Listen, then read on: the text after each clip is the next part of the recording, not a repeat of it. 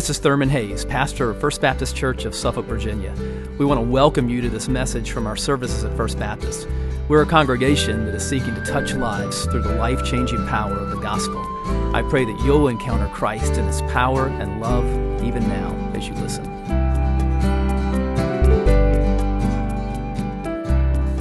Father, we pray that as we prepare to go forth from this place to minister in your name, whether it's in our community, our students this weekend or around the world, that you would strengthen us now by the power of your Spirit and equip us through your word, we ask. In Jesus' name, amen. I'm going to ask you to open your Bibles this morning to Mark chapter 14 as we've been walking through the Gospel of Mark. And we have come to the, the Passion Week, uh, the, the last week of Jesus' life leading up to the cross and the resurrection. And of course, one of the key events of that week is the Last Supper.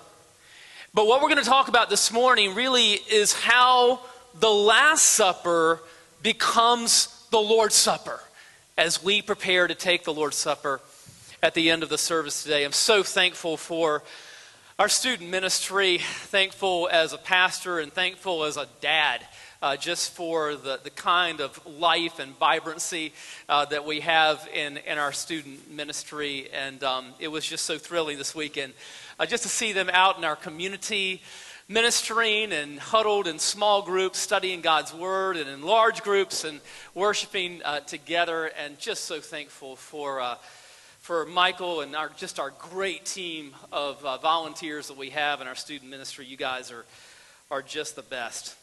Well, we're going to walk through 31 verses uh, this morning of uh, Mark 14. We're going to cover all 31 of them. So I'm going to read them as we walk through the text this morning. Winston Churchill was one of the greatest leaders in history, not only because of his courageous convictions, but because of his ability to communicate those convictions effectively. and Churchill did that both through his speeches and through his writings, the spoken word and the written word.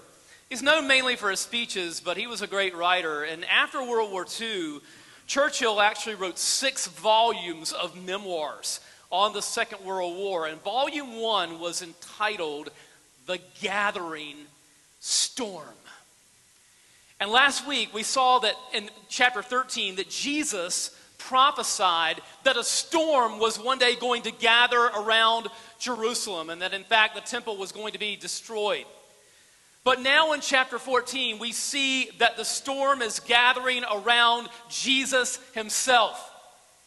What we're seeing here is that the dark, ominous clouds are hovering directly over Jesus, and Jesus is going to take the full force of the storm for us out of love.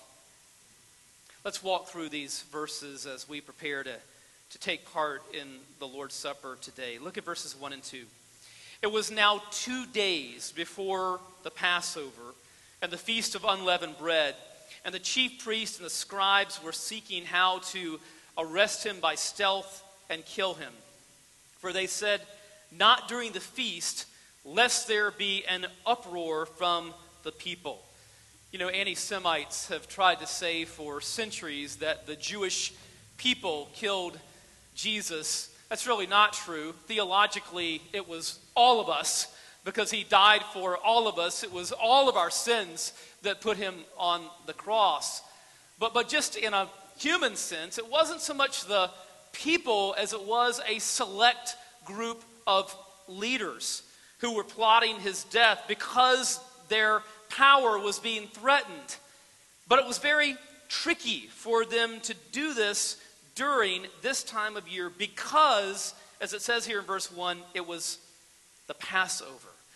So the Passover was the, the most important celebration of the Jewish year. It was the celebration of their freedom, which happened when God delivered them from slavery in Egypt and brought them out, delivered them. But that was a deliverance that was accomplished through a death because God told them to kill a lamb, the Passover lamb, and take the blood of the lamb and put it on their doorposts. And when they did, the death angel would pass over their home, and they would be able to leave and be delivered from slavery. And of course, all of those Passover lambs pointed to the ultimate lamb, Jesus, who John 129 says is the lamb of God who takes away the sin of the world. It was all about Jesus. And so Jesus is the one who delivers us from slavery to sin and who ultimately takes us to the promised land where we'll be with him forever. Verses 3 through 9. And while he was at Bethany in the house of Simon the leper, as he was reclining at table, a woman came in with a, an alabaster flask of ointment of pure nard, very costly. And she broke the flask and poured it over his head. There were some who said to themselves indignantly, Why was the ointment wasted like that? For this ointment could have been sold for more than 300 denarii and given to the poor. And they scolded her. But Jesus said, Leave her alone. Why do you trouble her? She has done a beautiful thing to me. For you always have the poor with you, and whenever you want, you can do good for them. But you will not always have me. She has done what she could. She has anointed my body beforehand for burial. And truly I say to you, wherever the gospel is proclaimed in the whole world, what she has done will be told in memory of her. Now, notice the contrast here between the evil of these plotters in verses 1 and 2 and the love of this woman for Jesus in verses 3 through 9. And this sort of continues Mark's theme of, of, of insiders and outsiders. Those who are inside, the ultimate insiders, the religious leaders, are plotting his death. And here is this woman, and women were very much outsiders as far as having any influence in that culture. Here's this woman showing this incredible love for Jesus. And it takes place not in Jerusalem itself, but in Bethany, which is outside of the city. It takes place at the home of Simon the leper, and lepers were most definitely outsiders, outcasts. And so, what we've seen in the Gospel of Mark is that the, the, the insiders don't get it, for the most part, and it's the outsiders, the outcast, who are who see, who have eyes to see, and who are, are coming to, to, to Jesus. And we, we see that here. So it's a dinner party at the home of Simon the leper. What do we know about him? Well, he wasn't a leper at that point because had he still been a leper, there's no way he would have been hosting a public event like this. He was called Simon the leper because he had once had leprosy, but now he had been healed of leprosy, and almost certainly the one who did the healing was Jesus. And the Gospel of John also tells us that sitting around the table in Bethany that night was Lazarus. Lazarus, whom, whom Jesus had raised from the dead. So you have one man who's sitting there who's been healed of this horrible disease by Jesus, another uh, who has been healed from death, by Jesus, and they're around the table. And then the sisters of Lazarus were there. Martha, John tells us, was serving. And then Lazarus' other sister, Mary, comes into the room. Now, what do we know about Mary? We know that she was incredibly devoted to Jesus. There's another text in the Gospel of Luke, in Luke 10, that really uh, brings out uh, Mary's character in a beautiful way. Luke 10 and verses 38 and following.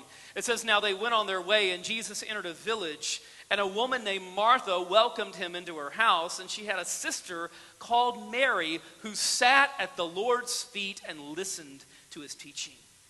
But Martha was distracted with much serving. And she went up to him and said, Lord, do you not care that my sister has left me to serve alone?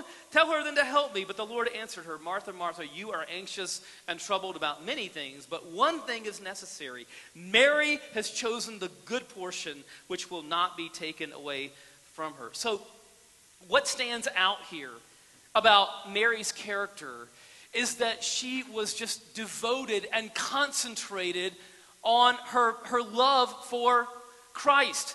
She was not a calculating person. She was a concentrated person. And her, her love was, was centered, concentrated on Jesus. And she was the type of person that was able to sort of ignore lesser things, less important things, and focus on the main thing. And Jesus says she has chosen what is best. And we see her just sitting at the feet of, of Jesus. She was devoted to him. And we see that coming out here in this passage because what does she do? Mary comes in and she has this flask of, of pure nard, which was this incredibly expensive oil for anointing. And she takes this flask and she just breaks it open and pours it all out on Jesus.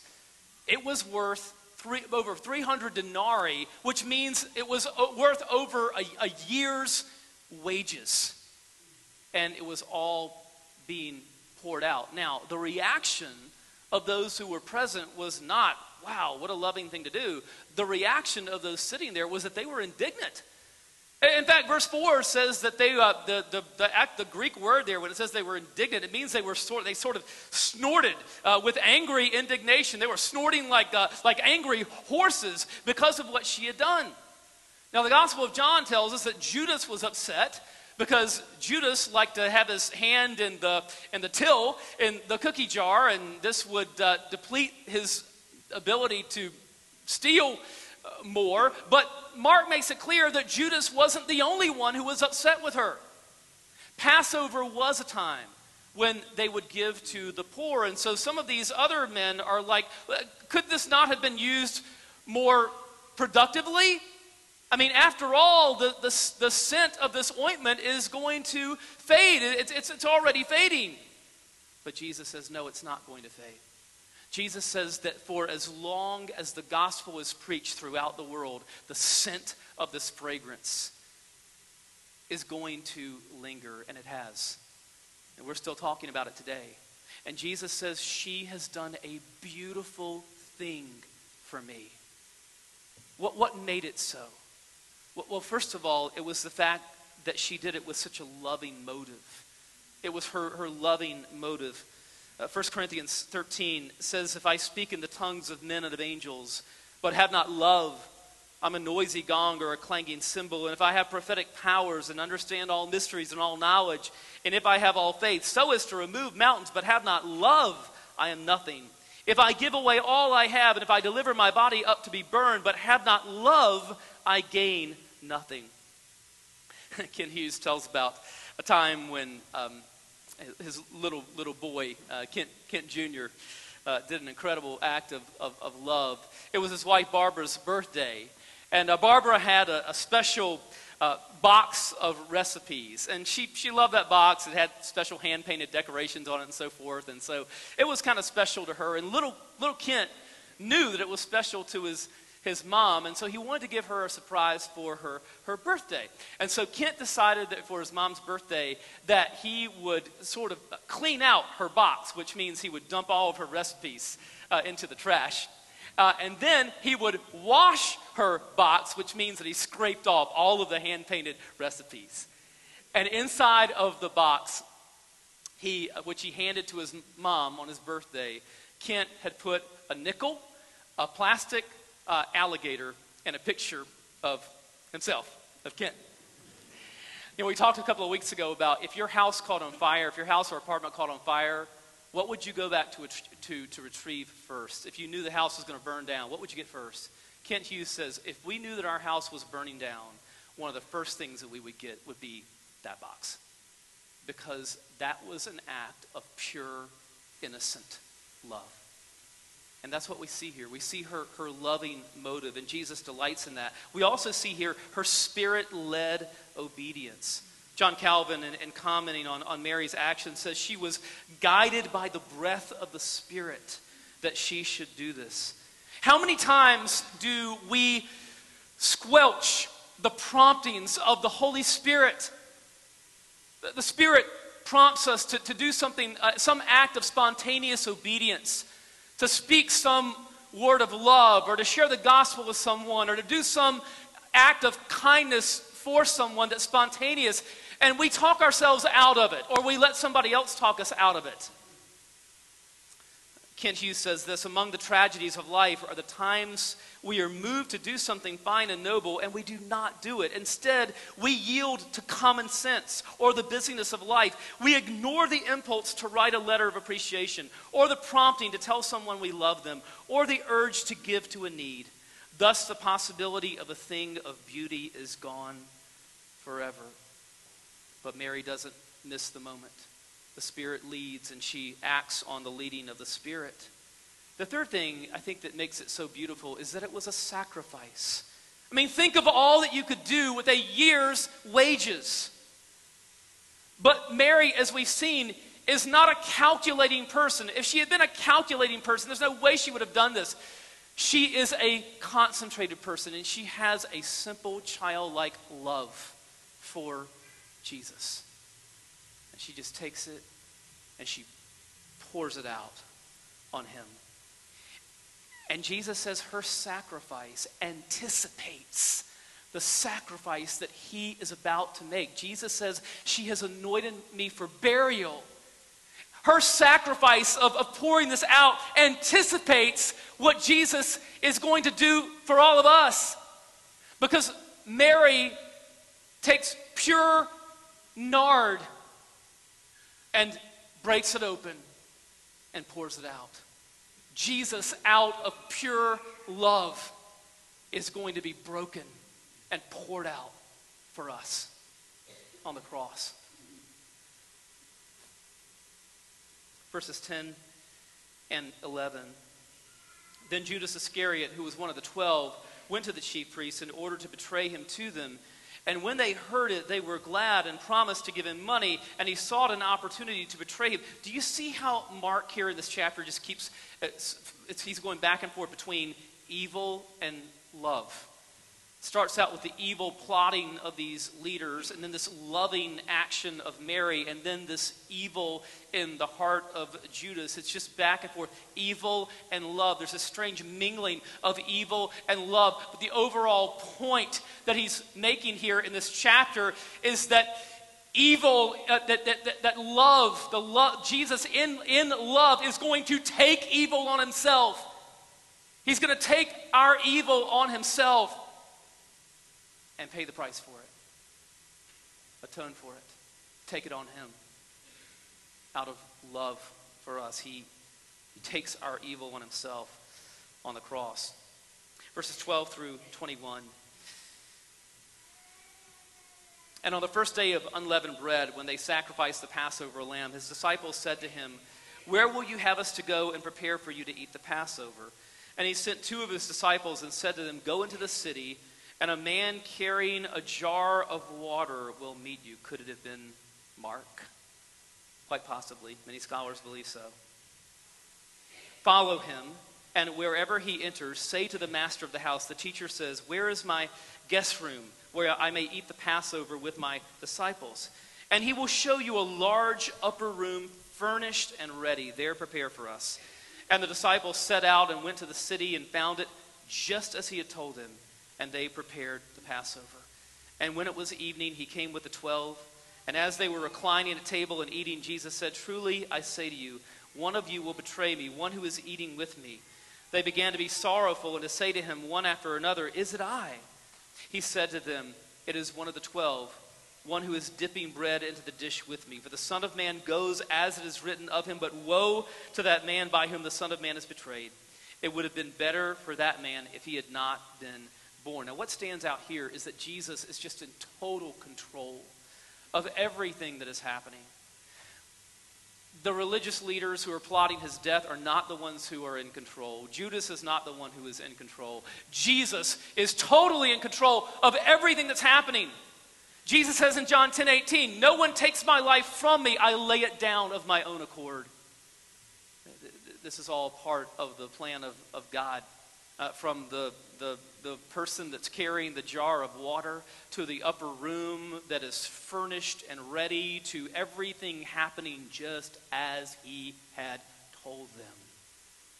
Jesus is totally in control. It's important for us to remember in our lives that when things seem like they're spinning out of control, that Jesus is totally in control. There are no surprises with God. He knows what he's doing. verses 22 through 25. And as they were eating, he took bread, and after blessing it, broke it and gave it to them, and said, Take, this is my body. And he took a cup, and when he had given thanks, he gave it to them, and they all drank of it. And he said to them, This is my blood of the covenant, which is poured out for many. Truly, I say to you, I will not drink again of the fruit of the vine until that day when I drink it new in the kingdom of God. So Mark says this took place as they were eating. I believe they were, they were eating this Passover meal, but then Jesus departs from the script. Typically, it would go like this The youngest male in the family would ask the head of the family, usually the father, Father, why is this night different from all other nights?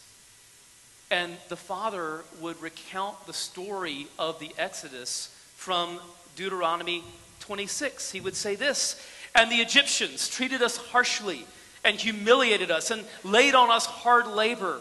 Then we cried to the Lord, the God of our fathers, and the Lord heard our voice and saw our affliction, our toil, and our oppression. And the Lord brought us out of Egypt with a mighty hand and an outstretched arm, with great deeds of terror, with signs and wonders. And He brought us into this place and gave us this land, a land flowing with milk and honey. So the Father would tell this story about movement from the most horrible oppression and slavery to the promised land. But that deliverance took place through a death the death of the Passover lamb. And now Jesus departs from the script and he says, This is my body. And the word there means this is this is all of me. This is my blood. In other words, I, I'm giving all that I am. All that I am is being poured out for all of you. Verses 26 and following says, And when they had sung a hymn, they went out to the Mount of Olives. And Jesus said to them, You will all fall away, for it is written, I will strike the shepherd, and the sheep will be scattered. But after I am raised up, I will go before you to Galilee. Peter said to him, Even though they all fall away, I will not. And Jesus said to him, Truly I tell you, this very night, before the rooster crows twice, you will deny me three times. But he said emphatically, If I must die with you, I will not deny you. And they all said the same, and they all fled. And Jesus was left alone to bear the cross for all of us. And see, this is the point here. The point in all of them taking off and fleeing is that Jesus dies not for the worthy but for the unworthy. Do you think that you're worthy to take part in this meal today? Do you think that you're worthy of salvation? Do, do you think that your righteousness is sufficient to be right before God? Then you're not a Christian. You should not take part in what we're we're getting ready to do. But if you know that you are unworthy, if you feel that you are a sinner and that you have no hope apart from Christ, if you feel that your only hope is what Jesus did for you on the cross and in rising from the dead, if that is where your trust is, if that is where your hope is, if that is your only hope, then Jesus says, Come to the table. This is, this is about people who feel themselves to be unworthy. We are a community of people who, who know that we are unworthy.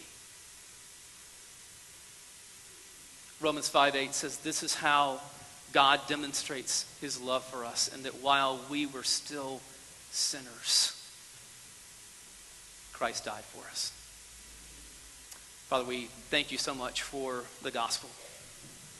We thank you that, that Jesus died for, for the unworthy, for the guilty. We know that it was our sins that put Jesus on the cross. And we thank you that out of love, that you gave your son for us and that he was broken and spilled out for us. We pray that you would help us now as we prepare to, to take part in this as believers, that you would help us to examine our own hearts. Lord, if there are things in our lives that, um, that need to be made right, there's a relationship that needs to be made right. If there is unconfessed sin in our lives, if we're harboring something in our lives that, that, that, that should not be there, Lord, deal with our hearts right now by the power of your Spirit. Grant us godly sorrow for that. Grant us repentance for that. And Lord, make this a special holy time of drawing near to you and near to one another. And we ask it in the name of Jesus, our Passover Lamb. Amen.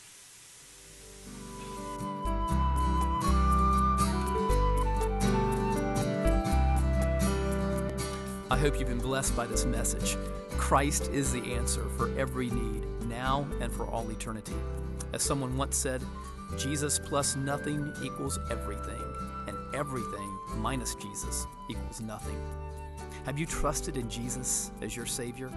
If not, why not now? His arms are open wide to receive you. It may help to pray a prayer like this Father, I know that you are holy and that I have sinned and fallen short of your glory. I know that you are a righteous God who must punish sin, but I believe that your Son Jesus took my punishment for me, died in my place, and rose from the dead so that I could have eternal life. Right now, I turn to Jesus and trust in his finished work for me. In his name I pray. Amen. You know the Bible says this in John 1:12. To all who did receive him, who believed in his name, he gave the right to become children of God. And that means that if you've received Christ, God has adopted you as His beloved child, His very own son or daughter. Just imagine it. Almighty God, the Lord of this universe, the one who possesses all authority in heaven and earth, is now your loving Father, and you are His child. You say, I love Him. How can I honor God with the rest of my life? Well, when you love someone, you want to spend time with them. We get to know God through His Word, through prayer, and through His people. I would encourage you to pick up a copy of the Bible and begin to read it. Begin to pour out your heart to Him in prayer. And find a church family where the Bible is preached, where Christ is exalted, and where His love is flowing. If you're local, I want to invite you to the church I pastor, First Baptist Church of Suffolk, Virginia. I'd love to meet you and help you in your Christian journey.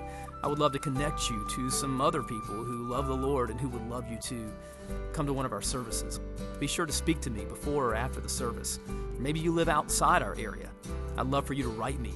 My email is pastor at fbcsuffolk.org. Tell me what God is doing in your life. If you have spiritual questions I could help you with, please let me know. We're on this journey together.